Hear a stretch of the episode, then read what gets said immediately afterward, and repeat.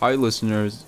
It's currently 10:14 uh, Monday, and I am so sick of the preparing for the IOs that I decided to record a podcast episode. Yes, uh, so this podcast episode would be pretty different to my usual style because I would go and try to do this unedited at all. So I will just record this and then put it online to you guys. So I'm gonna say a lot of fucking ums and a lot of. I'm gonna probably swear a lot and stutter a lot potentially. But yeah. So this podcast episode is about my top 10 favorite books with runner ups, of course. And I will get right into it. Yes, uh, I might have a different book list than other people because I am a really casual reader.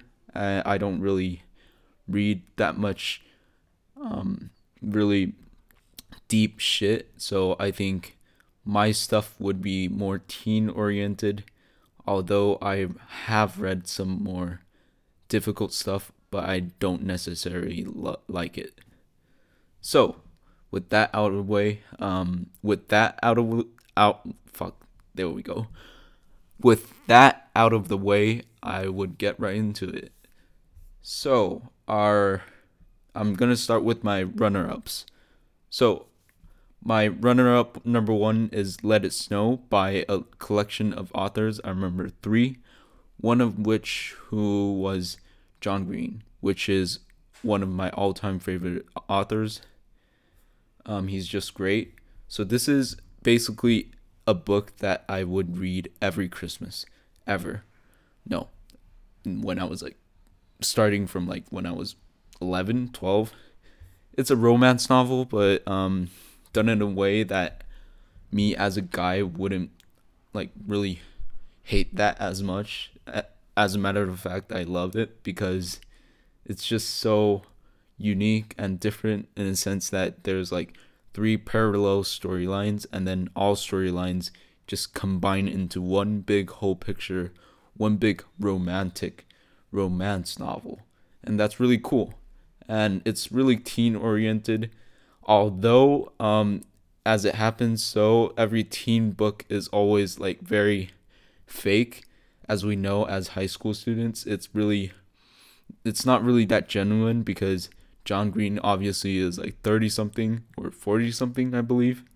And I don't think he actually realizes our state of minds, but it's actually pretty cool that he could write such a prominent, such a imaginative and collab uh, imaginative um, novel and collaborate with others.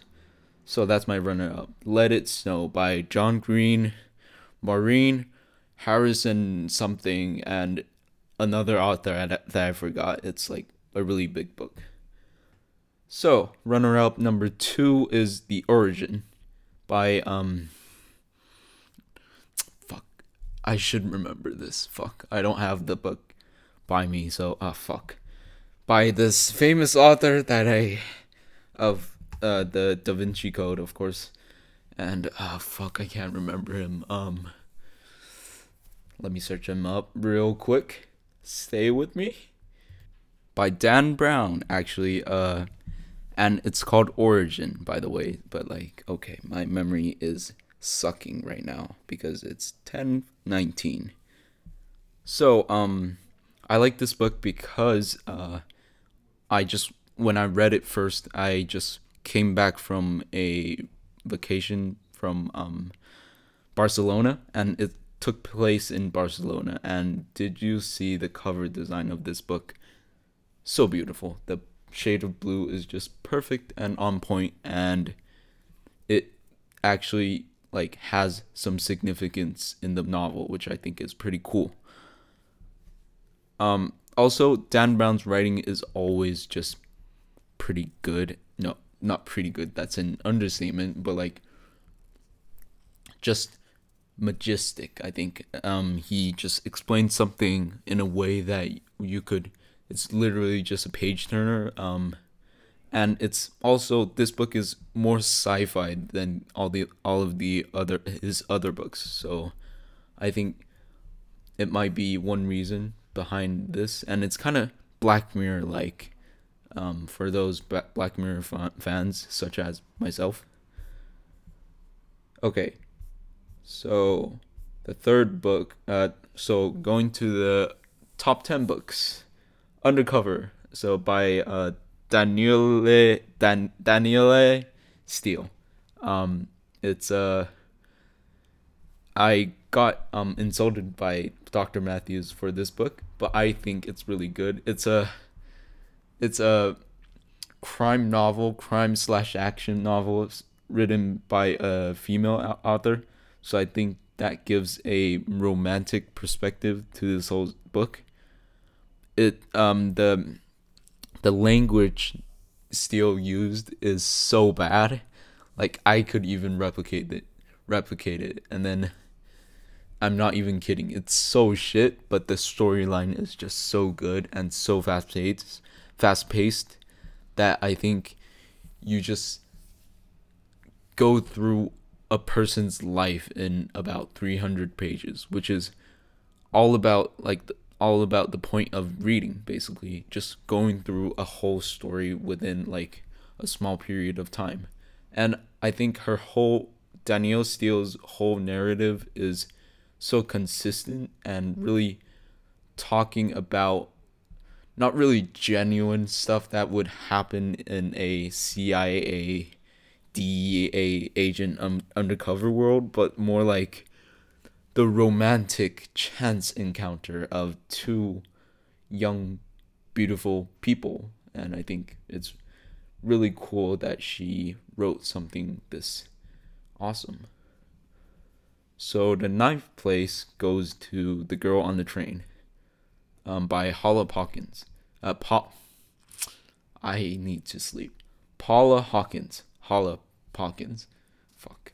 Um, so this book is one of those books with the um, um, um, unreliable narrator about like I think I read this book a long time ago and when I read after I read it it's like what while I was, I was reading it I had to turn the pages so carefully because I loved it so much and then the book was so new it was a perfectly mint conditioned book, which I really get. And I think this book is just beautiful in the sense that it's a dark way and it's really detached and really dark. But I think I kind of regret the ninth position, which is the girl on the train and undercover. I think I still have some other books, such as some more works from John Green or stuff like that, or some recent works that I read, that is better than both of the, these books. On to number eight, which is definitely, definitely um, um, earns its place, The Martian by Andy Weir. Um, this book is so good. I'm saying so good so many times this today. But um this book is super scientific and for people who have um, saw the movie, it is just great in the sense that he's so he's so intel uh, the main character is so intelligent and the storyline is so twisting and twisted and it's as if he's like actually talking to you via a diary entry, diary entry or something. Um andy weir was like a scientists scientist and then i think that affected his writing a lot. But i think even though he's of that like a person of that level of technical skill he still makes it easiest easy for us to understand all of the chemistry or physics or even bio- biology stuff that happens in his book um, even me with the IGCSE a science would um, understand all of the chemistry or all of the sciences um, in his book. So number seven goes to Jack Reacher, um, the Jack Reacher series in general, but in uh, specifically No Middle Name, which is a short short story collection. Um, this book, um, Lee Child is Jack Re- uh, sorry, Lee Child is the the author of Jack Reacher, the Jack Reacher series, and I think Lee Child is one of the most like hardened and honest authors. He paints Jack Reacher as a super hardened Marine Corps guy. I forgot. Anyways, or was he Army? Or was he SEAL? No, he wasn't SEAL. Yeah, something along the lines. I remember he was a Marine. Yeah. Um, Jack Reacher is just hardcore, just your typical buzz cut, um, toothbrush in his pocket, nothing else, that type of guy. And no middle name goes through his whole um his whole life through like when he was growing up he would he would like cause fights in bars and then try to help young women damsels in distress. Yes sexist but also pretty heroic which i like in his story. I'm not commenting on like the political rightness of jack Re- uh, i mean lee child's writing but his style of writing, his knowledge of the criminal underworld and the criminal under uh, army goings earns the spot on number 7 of my top 10 favorite books. Number 6 is one of the more literature books. All the light we cannot see from Anthony Doerr. Doerr. Doerr. Doerr. Okay. Um I read this book a long time ago, once only, which is really rare for me for a book that I like a lot, but I never got al- uh, along to reading it. But I think this book changed my life because um, I am always I turned into this person who loved to go to museums after I read this book. And if you've read this book, I think it plays a big part in this book, and this is why it earns a spot on number six. And additionally, I think even though I think this is one of the most um most famous books um that I've read except maybe like all the mainstream stuff more like critically acclaimed than all of the other stuff that I read apart from a few other books on my list. Number five is I Am the Messenger by. Fuck, I keep forgetting author names. I don't pay attention to author names. Um, anyways, the person who wrote The Book Thief. Um, The Book Thief is obviously very, very good, but I Am the Messenger is like the overshadowed undershadowed, overshadowed. Anyways, um, overshadowed young sibling or older sibling that never gets the glory of older parents or uh, uh, their parents or anything.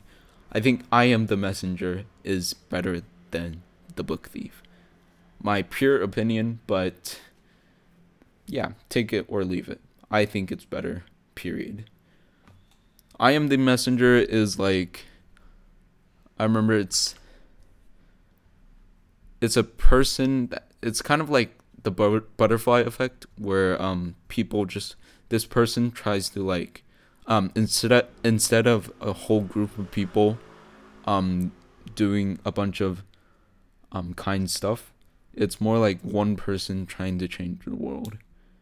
Um the person is not mysterious. He is very like he has his um fears in life, but he's he's trying to change the world by helping those who are even of even worse situations than him. And I think that's in that central idea is why um it earned the number 5 spot um on my list also, um, one thing worth noting is that um, it's basically the only book that almost brought me to tears ever. So, um it's yeah, one part was so touching, one part was so emotionally overwhelming that I almost cried, but not. I nah, I didn't cry, but almost. Number four is another John Green book, and I think I'm not like I don't really like anything that's mainstream. Like John Green, it, granted, John Green is very mainstream, but I don't like no. I like The Fault in Our Stars, but I think his best work is Paper Towns. Paper Towns is, as I said for for the I am the messenger is like the ultimate foreshadow, um, the ultimate shadowed sim- sibling, and um, taking a breath now. I am talking too aggressively. Okay. Paper Towns is um book that you read. Um, it's pretty self-explanatory because it's a John Green book, and John Green books are all alike, all creative, all have having a very prominent central message, all for teens, all just really relevant, yet very not ungenuine in the sense that, uh, we have prom. Uh, we have a bunch of girlfriends, stuff like that. We have frat parties, which we never have, like never ever. Um, but John Green's writing earns his place on number four. I think that's definitely it. On to number three, which I think is the most controversial controversial book on my list. Twilight. Yes, let that sink in. I like Twilight a lot. Twilight would be the butt of the joke for a lot of like people like my age because um that's about where the Twilight um phase like kind of died out. Like nobody was thirsting for Robert Pat Pattinson. Yeah. So no one was thirsting for him, and then people started to think that the Twilight sag, sag, saga in gen- the Twilight saga in general was like really cheesy and overdone and not very fake and all that. But I think that it's not. I mean, yes, granted, um, Bella is dumb for liking Edward, and she doesn't have any other interests other than reading um reading books, which I think is great, but come on girl, get a life. Edward is creepy to say the least. He is a serial stalker and he watches her sleep. Yes. But I think um this book this book um, marks the first roman- romance novel that I read ever. So I think I was quite um, imprinted by this book. And I feel like I read it once a year, maybe? Once a year about that. Um, Twilight is the sort of book that is sort of cheesy yet very cool at the same time. Come on, man. You got vampires and you got wolves, werewolves, and other stuff. It's just a really I don't know how to explain this book, but I think it's so it's very attractive and yes, it's romantic, yet it, it's romantic in a cheesy way and but it's still romantic and still cool and yet it's still che- cheesy and we're going in a cycle of romantic plus cheesy. And then this gave me like the fake version of high school. So as I said before for Paper Towns, Twilight was one of the books where um all of the students get an A. All of the students in Bella, um, Bella and Edward were trying to get into Dartmouth. Every student would would get into Ivies without even trying, without even doing homework, and without even like doing fucking extracurricular activities or volunteer projects or all the shit that IB we have in IB we have. Um, and this is really really fake, and it, I think this kind of gave me a fake view of high school, but I'm all over it. And all peop- all of the people would drive to school. Horse shit. Do we see any person driving to school? No. JT passed his test, and he's still. I I guess he was too. Uh, hi JT. Um, yeah, I guess he was too overwhelmed by schoolwork to drive up here. So nobody would ever drive in high school, in my opinion, in Taiwan. And I think that gave us a really fake view of high school. Yes, you can hate on Twilight all you want, but you deep down you know that um there's this certain attraction for Twilight for you, I think. I think everybody loves Twilight secretly, maybe. Number two book is, believe it or not, Harry Potter. It's number two, not number one. Why? I have a better book for number one, obviously. But Harry Potter, Harry Potter. It's Harry Potter. Wingardium Leviosa. Um, what can I say more about it? I, I obsessed over Harry Potter for so long, and I'm still obsessed obsessed with it now. I've read all of the books, um, cover to cover, for what, seven times? I remember it's seven. I've bought spell books full of like all of the spells used in Harry Potter. I've bought a wand. I've bought like the eighth book, The Cursed Child, and read it end to end for like three times. I've watched the Harry Potter movies while they're still available on Netflix. And yet we still can't get enough of Harry Potter. Harry Potter. Just greatest of all time. I have no words except that. Okay, now on to my top favorite book. My favorite book of all time, as of right now, of course. Okay, drum roll. the Goldfinch.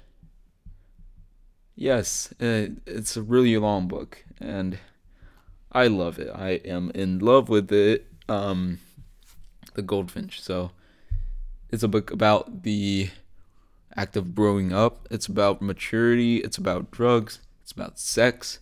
It's about marriage. It's about fucking artworks. It's about um, loss. It's about gambling. All rampacked into 956 pages of words. Yes, I know the exact amount of pages in The Goldfinch. Look how obsessed I am with this book. The storyline is great. The characters are fucking great. I love I fucking love Hobie and I feel like Hobie could be a Mr. Greenwood, Mr. Greenwood to us. I fucking um love everything about this novel. I fucking hate Kitsey, which no spoilers, but I hate her. Boris reminds me of someone. Like every character in this book reminds me of someone else. I turn to this book when I uh, am feeling kind of down and I am maybe tired of any other books because this book is just like a breath of uh, I can't speak a breath of fresh air for me because you can't really go wrong with reading your favorite book and even though it's really long I could finish in like one week, two weeks, if I tried. Kind of. Although I'm still yet to finish my fourth reading of it. But yeah. Goldfinch. Read it. Obviously. Um, proud winner of the Pulitzer Prize. Yeah, Pulitzer Prize. And oh my god. Just read it and you would know. So, that's about it for my episode. Let's see how many minutes. 25 minutes, okay. That's quite long. And yeah. Look, if you stick with me all this time, um yeah, my thoughts are detached and I am inconsistent. But yeah. Thank you for listening and I'll see you on the next one. Bye. Yes.